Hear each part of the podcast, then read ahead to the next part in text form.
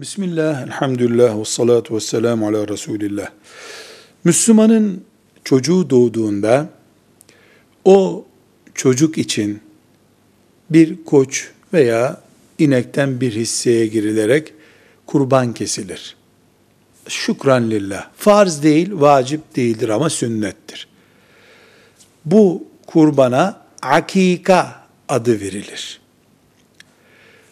Kurban bayramında kesip buzdolabımıza koyduğumuz hayvanın etini nasıl serbest kullanıyorsak, bu akika kurbanının etini de o şekilde serbest tüketebiliriz. Adak kurbanı gibi değildir. Özellikle akika kurbanını kestikten sonra akrabaya, dostlara çağırıp ziyafet verip o ziyafette onu yemek ise sünneti daha geniş bir şekilde yaşamak olur, güzel olur. Velhamdülillahi Rabbil Alemin.